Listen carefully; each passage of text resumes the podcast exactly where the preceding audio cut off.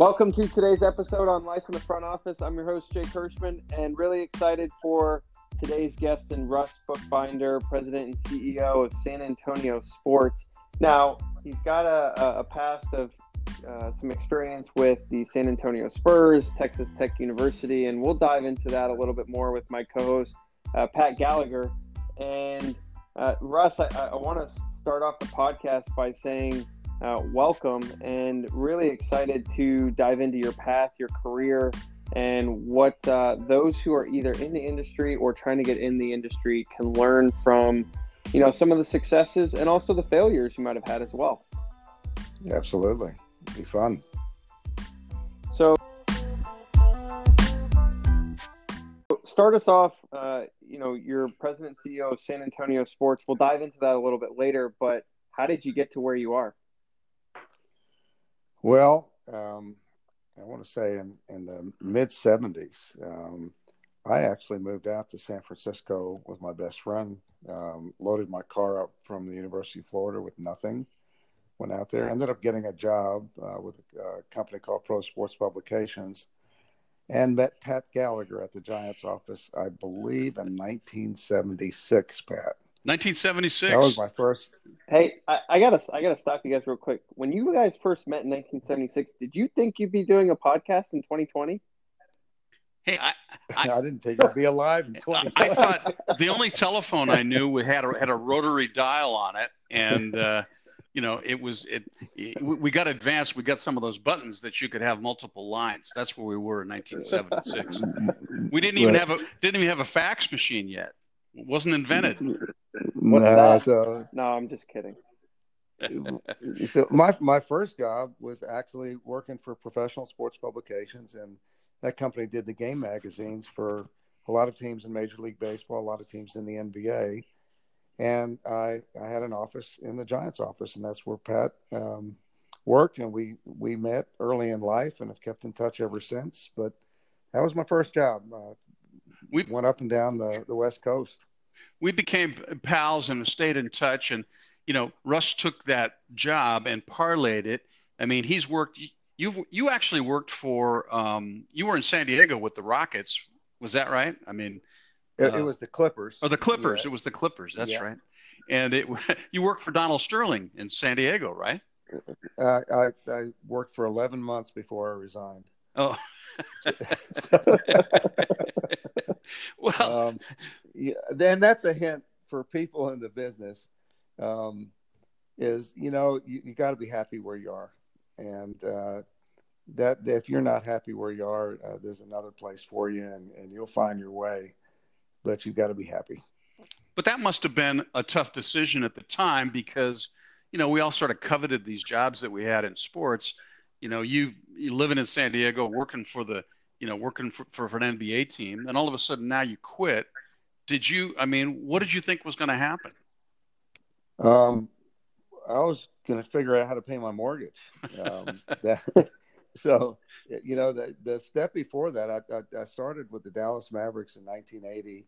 Uh, it was an expansion franchise, and worked there for three years, and then had the uh, opportunity to go out to San Diego and, and move up in the business. But I had just gotten married uh, bought a house, um, had a mortgage, and um, you know, after 11 months, uh, it, it, was uh, I left without a job. Everybody said you're crazy.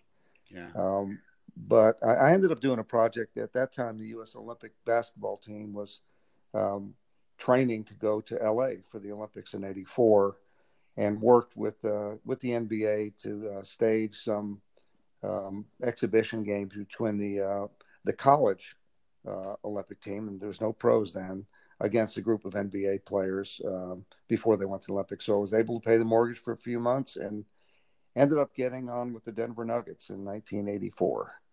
And um, a guy named Red McCombs owned the Nuggets at that time. And so I, I was hired there. And a year after I was there, Red sold it. So we had new owners.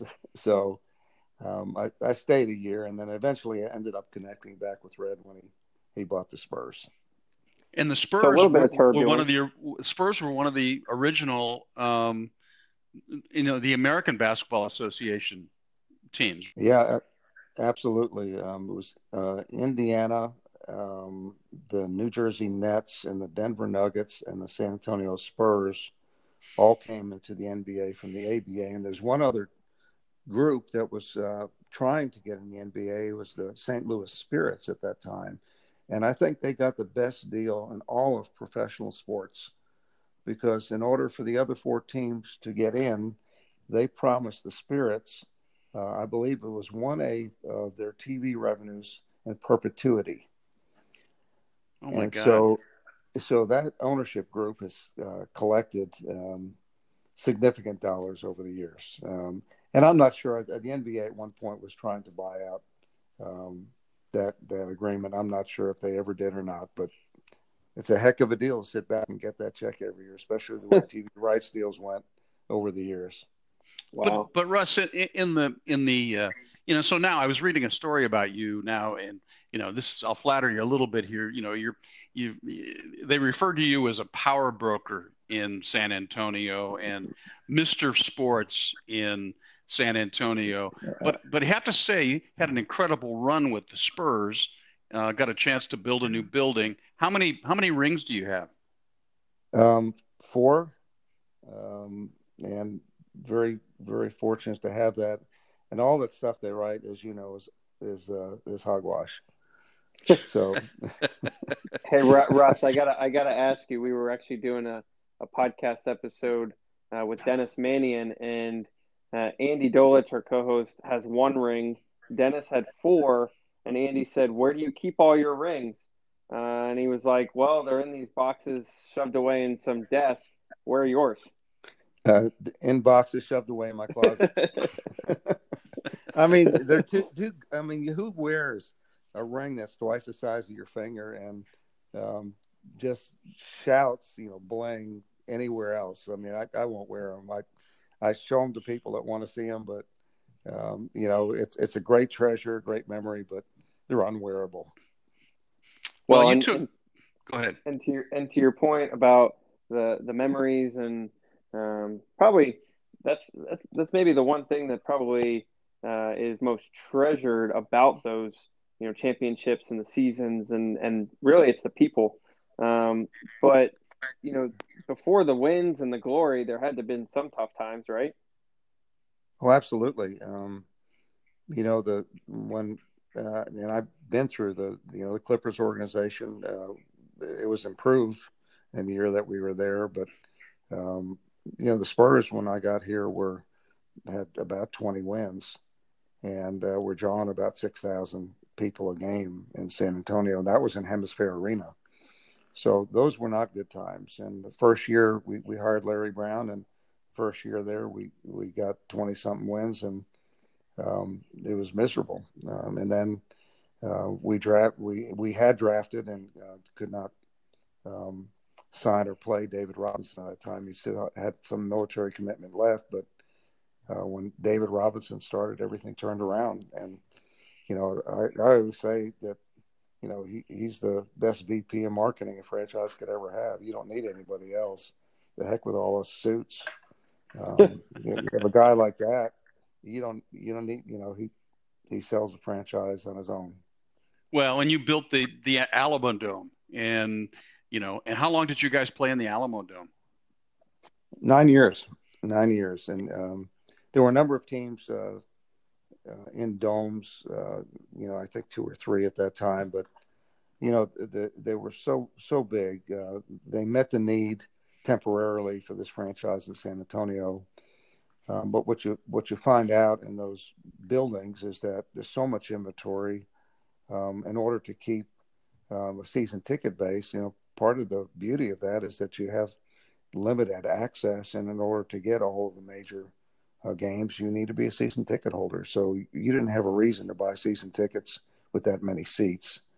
Um, so over time, uh, you know, the need was to get to a, a smaller configuration, and hence the AT&T Center uh, was built. But the dome served us extremely well. The, the, the good points of that is that when Michael Jordan came to town, you could expand the seating to forty thousand.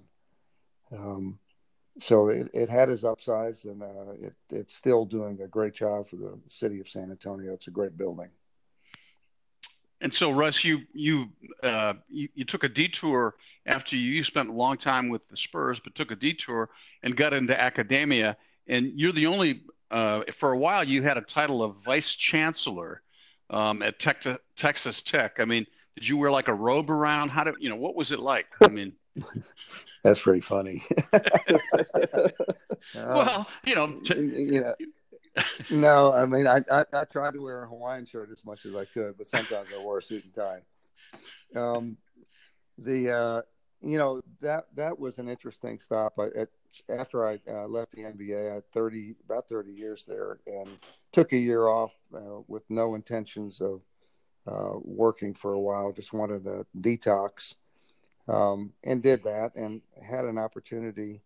Um, you know, had a, a call from a, a, gentleman who's a an alumnus of, of Texas Tech who just basically asked me, uh, "Would you ever consider going to a university and and uh, working?" And I, I said, "You know, I had never thought of that." But then the job that I was offered, um, you know, touched on athletics, but it also touched on a lot of other things you know the marketing of a system. It was the Texas Tech University system, which had a number of entities, and then also looking at uh, research and uh, dealing with companies to try to bring uh, early stage research to market, which is something that was uh, new and exciting to to get into. So I did that for three and a half years and learned a lot. I mean, I, all I dealt with was an orange ball for my entire life, and all of a sudden I'm dealing in cyber physical systems and animal you know, uh, work and different uh, crop formulas. So it was pretty interesting. And so, so how did you wind up going back to San Antonio? Tell tell us how that happened.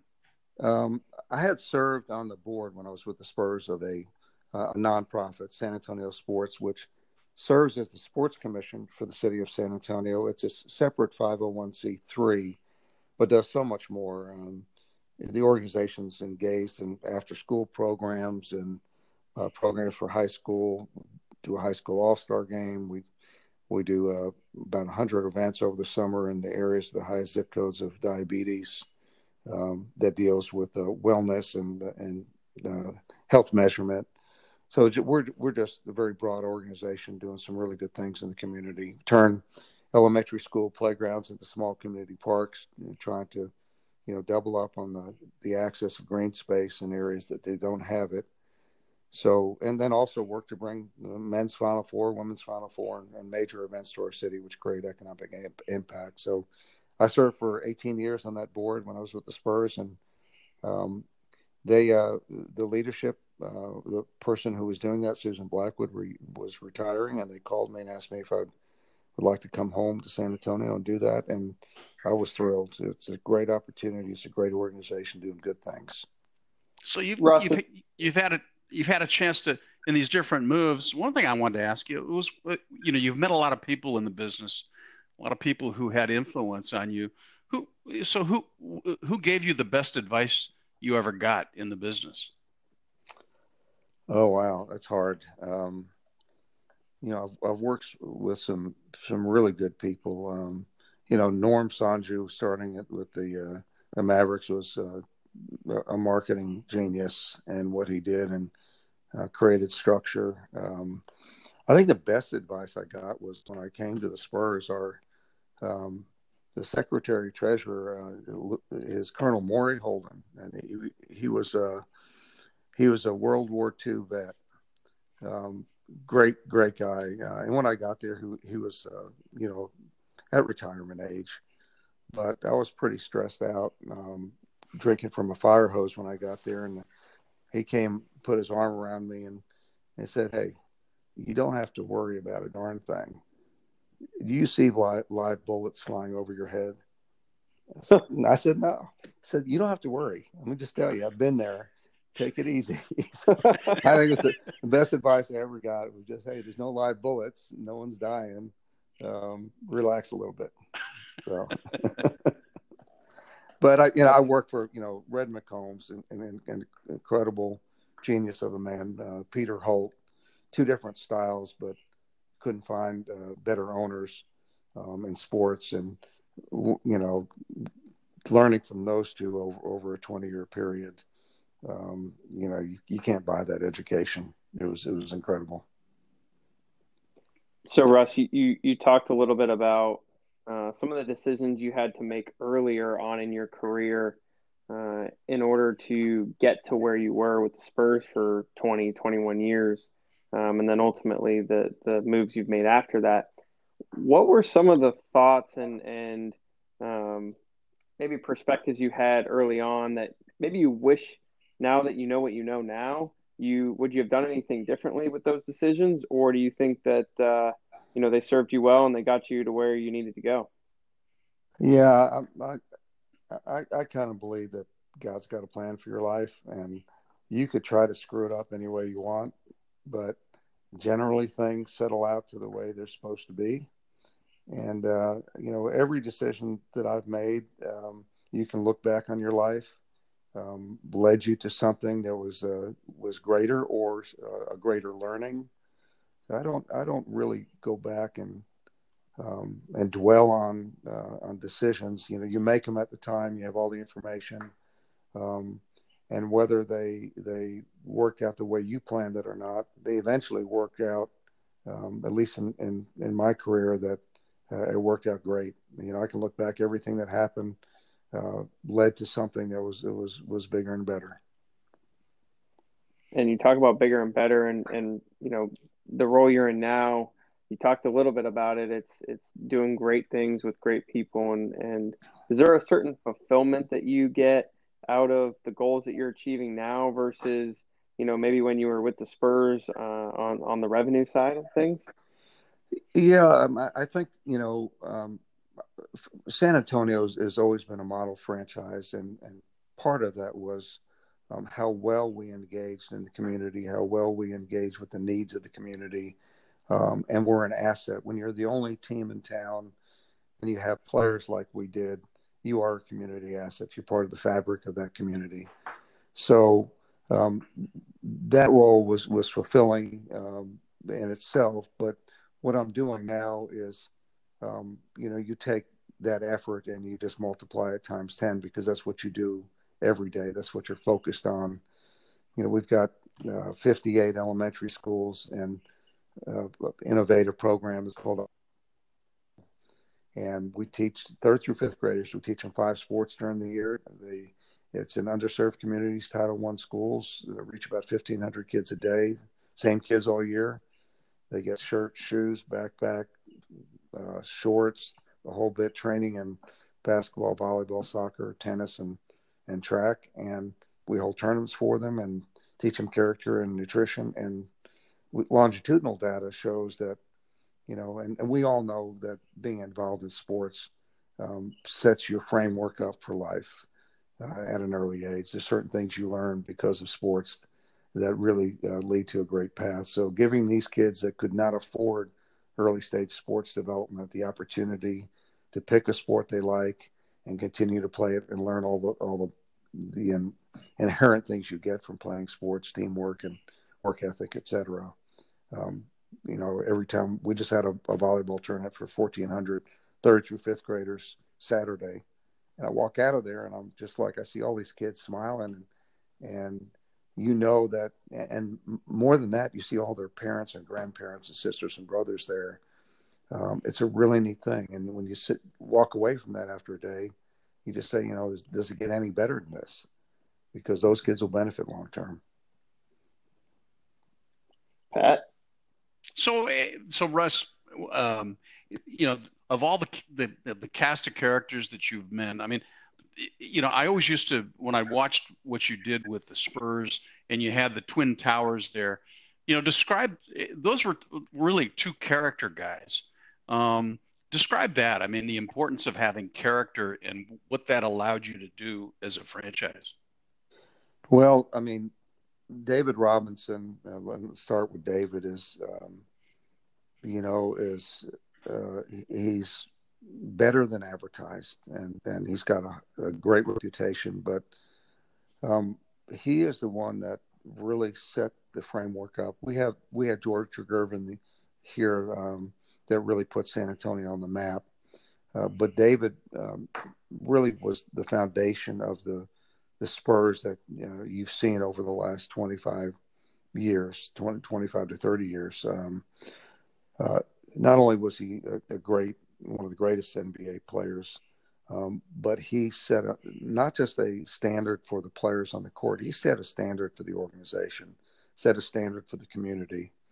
Um, and, and the Spurs from there became uh, that community asset. Um, and when you have guys like David, you can attract other players of character. The um, and the same with Tim. When you know David went down for a season, I, I can remember the season. It was you know we lost everybody. Um, we had like the only guy that's left standing was Avery Johnson, I think. Um, but that that terrible season led to Tim Duncan and the draft. We went into the lottery. We're the third, um, you know, seated in the lottery, and we ended up winning uh, the lottery and, and, picked Tim Duncan. So you had most franchises take a turn um, in the valley. Um, Spurs were very fortunate to have back-to-back franchise players, and they still got it going. Uh, it's a little tougher year this year than in the past, but to go that long and, and not hit a valley um, speaks highly of the players that were involved. They um, they set the tone for the franchise and the organization. Really, uh, this city, if you spend time in San Antonio, the the Spurs are it. You know, it's the only major league franchise in San Antonio, and um, they, they, I will tell you, more people that children have grown up learning character and learning discipline by watching uh, Pop and watching the organization, the players, uh, than they might have learned, you know, from their own parents. It's it's that prevalent. You know, you talk about Pop, and he. Um, I just saw that Pop just had a birthday. I think yesterday. I think he's 71 years old, mm-hmm. and uh, but you look at the influence that he's had on not only in the Spurs, but just you know, sort of on the culture of the organization. Um, a really remarkable guy. Uh, and do you have any stories about Pop that you can tell? Well, there's there's plenty of stories on Pop, um, but no one will tell them. no one will no one will endure the wrath. Um, you know, you know the I tell you the other um, you know glue to, to, the franchise. You know, from I remember when Pop was an assistant coach with Larry Brown. Pop was the the go between. Pop helped facilitate everything we were doing uh, from the business side. You, you always need um, that go between between uh, players and, and and the basketball operations and the business operations. And Pop was that bridge when he was an assistant coach. Um, so he understood, um, you know, the needs of both sides. Um, but you know, more importantly, he, he built a, an organization that everybody in the city could be proud of. Uh, and winning, uh, as anybody knows in sports, if you, you can be great people, wonderful community citizens, and that does build equity. Uh, but you've got to win, and and Pop was the key ingredient to molding uh, players around Tim and David, and understanding um, the building a culture and understanding you know what roles needed to be filled. So uh, there's none better than Pop. Um, and he, you know, he'll go down as, as equal value of a Tim Duncan or David Robinson. Hey Russ, you, you brought up a great point in that the player side, you know, needs to work with the business side and vice versa. And Pop being that bridge, you know, it's fantastic. Not every organization has that necessarily. Uh, but can you dive into kind of the differences between the two sides and how, you know, everyone's working towards one goal ultimately, right? But but there still are some different goals uh, on on either side. Can you dive into that a little bit in terms of maybe some of the, the difficulties and, and challenges? I, I think there's there's natural tensions, and it's you know if you equate it to a you know uh, the, the, newspaper business, which is which is dying, it's you know, and, and most editorial advertising driven businesses that you know there's there's always going to be a separation between the editorial side and the and, and the adver- advertising side. Same thing in and sports. I mean, there's always going to be a natural tension between um, the demand you put on your players and your team from a marketing side and the demands that they, they need to have from the basketball side. Now, Pop built a, a strong basketball organization, and and RC was part of that. But a lot of the things that were done, you have those tensions. But if you sit down and work out um, processes and systems, um, and if you've got X amount of time that the players can give, well, let's map out how we're going to use those most effectively, how we're going to get the greatest value of the players' time, and how are we going to make it easy on the players. Um, how are we going to provide the right security? How are we going to make it easy when they get there? How are we going to limit the time that um, was was promised of that player's time and not take advantage of that? So there's there's always um, a, natural tension, and there's a lot of organizations and, and uh, that are heavily marketed marketing driven, um, but it, it, taxes it taxes players in the system greatly. So uh, I think what we we had in San Antonio was was a great balance of understanding um, that the, the players need their own personal time. The players are there um, to play basketball and, and, and win championships. Um, but also, let's create systems to where we can use the players in the community and get the great, greatest mileage out of them while making it fair for the player. Pat, was it the same way on, on the baseball side for you there? I think so. There, there was always a, uh, you know, it, it's, uh, it's not possible to get every player to meet every fan. Okay, I mean that's what people would like. You, it's not possible to give everybody who wants one an autograph or to get to, make that happen. So you really have to map out a system, as Russ describes, on how you do that because the the primary job a player has is they and they have a limited time that they can do that is to be the best athlete and the best team member that they can and the people who are involved in the basketball operation or the baseball operation are sort of kindred spirits is they're judged they're judged by uh, you know not necessarily by how well they do in the community they're judged by uh, by their record and by the you know the way that they manage through a whole season. So it really is a balancing act. And i think i think that the, the organizations that seem to have character and culture are the ones that have people, you know, like Pop and others, and like Russ, who sort of understand that you have to, you know, you have to bridge that gap, but you have to you have to stay focused on the stuff that's most important to your role in the organization. Well, and, and uh, Russ said it best earlier. David Robinson was the best VP of marketing. So I guess if you kind of let the players do their job, you almost don't have to spend as much on marketing too, right? well, you know that, that's an interesting thought. Um, I, I, I, guess Pat, and you can comment on this. Um, I think marketing, community relations, and community engagement um, builds equity.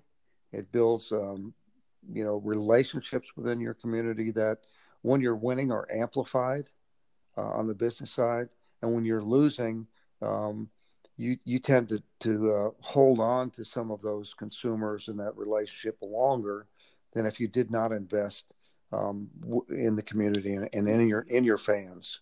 Totally agree, and it's I mean if you kind of looked at your record, if you if you if you just relied on the team performance, and it doesn't matter what sport it is, you know, sort of your business would be sort of like an EKG. You'd be up, down, in the middle, whatever.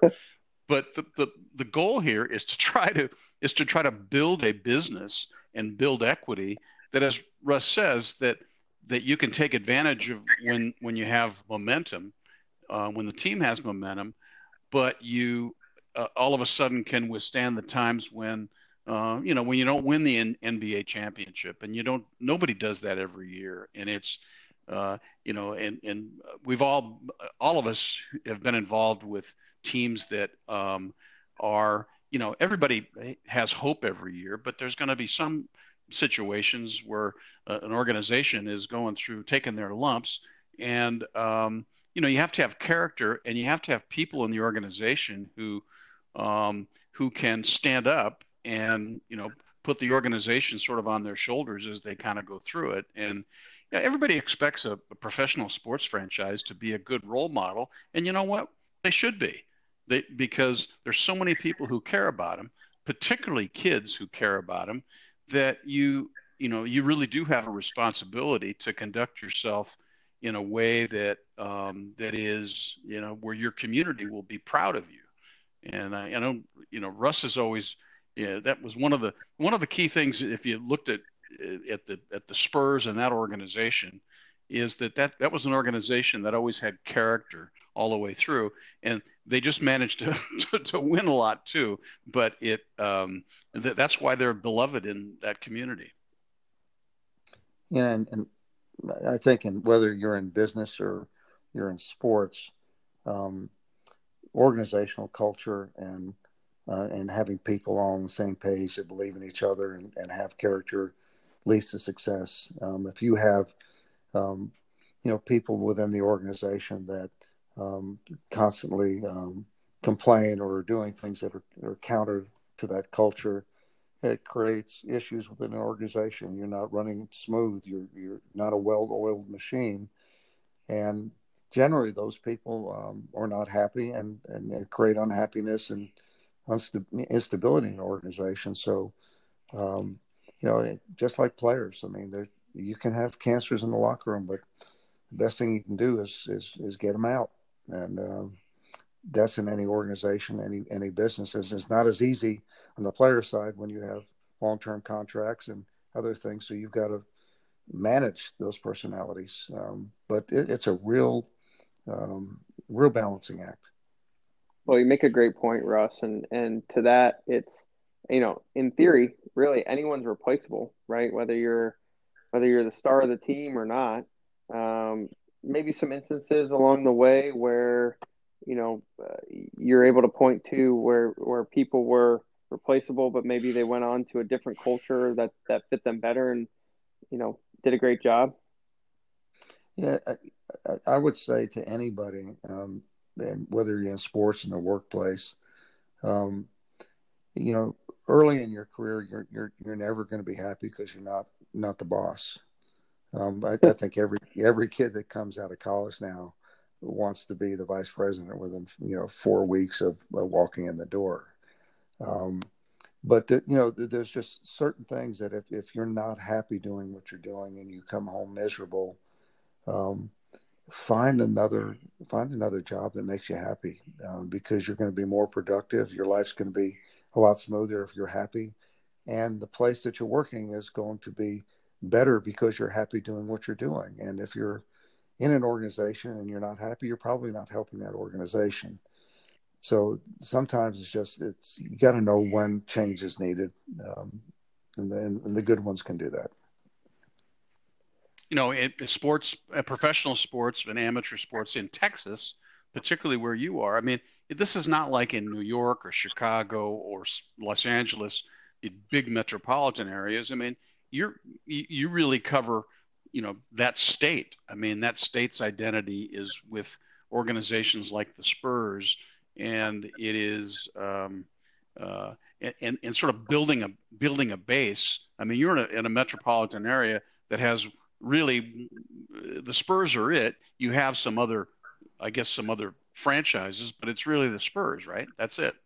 Yeah, there are you know AHL hockey that you know, all of it mostly falls under the Spurs. There's minor league baseball that doesn't, but you know on on the, the national scale, the Spurs uh, are the dominant franchise, and um, you know it, it's interesting that. Um, you can be uh, a, a sole, you know, a, a sole team in the marketplace. Um, and if that if you own the marketplace, you can you can survive in in uh, a business that favors large markets in New York, Chicago's, LA's. Uh, the television money that teams bring in and the ancillaries that they can bring in, um, they have a great advantage over smaller market teams. And in San Antonio, we always felt, um, you know, we were climbing uphill because you know, not only we're in a small market, you lose one eighth of your television revenue um, going uh, annually, and then you're trying to uh, compete, uh, you know, with 28 markets that are larger than you. Um, it it makes you efficient, um, and that's why you know teams. And I, I take Portland when they were uh, in their heyday, um, teams that um, identify with their fans and their fans identify with them they become synonymous, that marketplace is yours. And you can do as well in a small marketplace being a team like that than you you can be in uh, LA and New York. You, you're you're not going to uh, make as much money, but you're going to survive and you're going to do okay because you've penetrated that marketplace much deeper than uh, a large market team could. So, so Russ, I want to I want to move on on sort of qualities. I anybody who's listened to the podcast and listened to me know that I sort of I'm very big on sales experience. I think at least in this business, the ability to sell and the ability to create a sales culture and deliver on that um, is really really important. I mean, your first job in the business was, you know, selling advertising in a in a team program, but you, you've had a sales orientation all the way through your life. I mean do you agree that that's a that, that's an important quality to have to be successful in this business? Absolutely, the number one quality. Um, if you look at and, and, Pat, you know this, um, entry level jobs um, in sports, uh, you don't go in and you, know, you may you may graduate with a degree in sports management, but the entry level jobs are generally going to be in sales. Um, and if you can sell and sell well, you'll have a chance to get your foot in the door and eventually do other things. Um, but sales is, is, the principles of selling um, take you through um, the whole career because uh, you know selling is is asking questions, um, understanding challenges, creating solutions. Um, and those principles, um, you know, may enter selling tickets or selling program ads, but the, the, the principles of the sales process uh, help you solve problems, help you get by. And uh, you know, when you when you dated the girl that you uh, married, if you didn't have salesmanship, you may not have gotten married. Uh, you got to you got to you got to sell that person. You got to make them believe that you're it for life. Um, so you sell every day. I mean, in marriages, you sell. I mean, everybody's trying to convince um, your point of view at times, um, but salesmanship is listening that you know the greatest skill that somebody can have is listening but that's the, you know one of the greatest things that you need to do to be successful in sales is listen. Um, listen and ask questions. So I, I agree with you 100% sales is, is, is a great background to have. Well fantastic. I i, I couldn't agree more. And uh, I haven't gotten to that marriage uh, point yet, Russ and, and Pat, but uh, I, I, can certainly see how it could potentially come in handy. Yeah, that, well, that, that's the greatest deal I closed in my life. that was the best deal you made. Totally the best it. deal you made.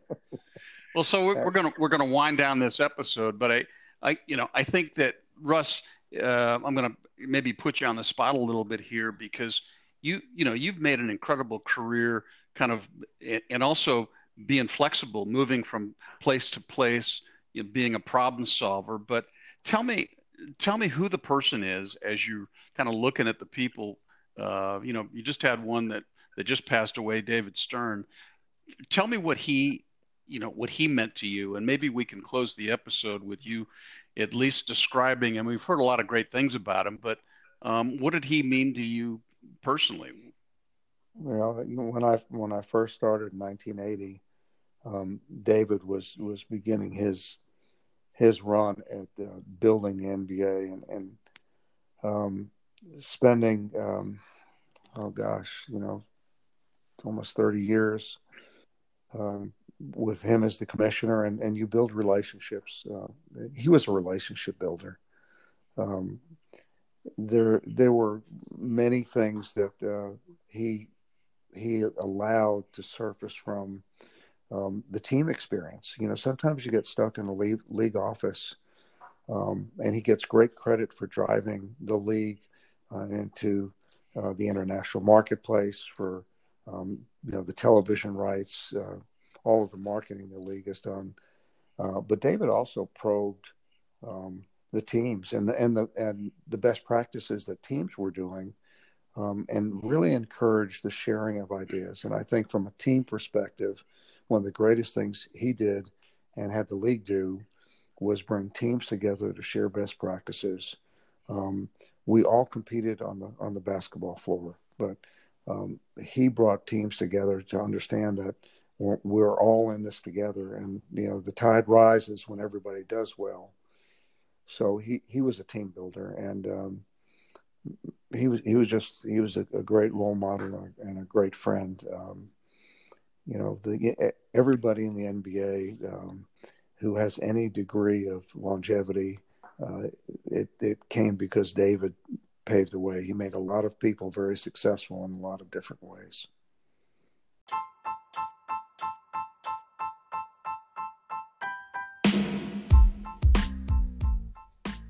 Well, thank you. Thanks for sharing that, Russ. I mean, it's definitely um, you can see the impact he had uh, amongst many people, as you were talking about, and certainly want to thank uh, you for making an impact on on those who are listening and the advice and insights you shared. Um, Pat, any any last words as we wrap up? Well, I you know one of the great things that, that you know I think you can hear on these different podcasts is is that the being in sports is a relationship business, and I got to tell you, it's great fun for me to just to to catch up with with with Russ. Uh, we both started out with sort of fairly fairly humble beginnings, not making much money, and we actually managed to make a great life out of it. And I think you know that itself um, it, it tells a good story. So Russ, I, I'm proud to have you as a friend, and I we, we appreciate you coming on the podcast. Same here, Pat. You are one of my heroes. Um, for a long time, you, you, you led the way, and um, sure appreciate uh, speaking with both you guys. Thanks, Jake, so much.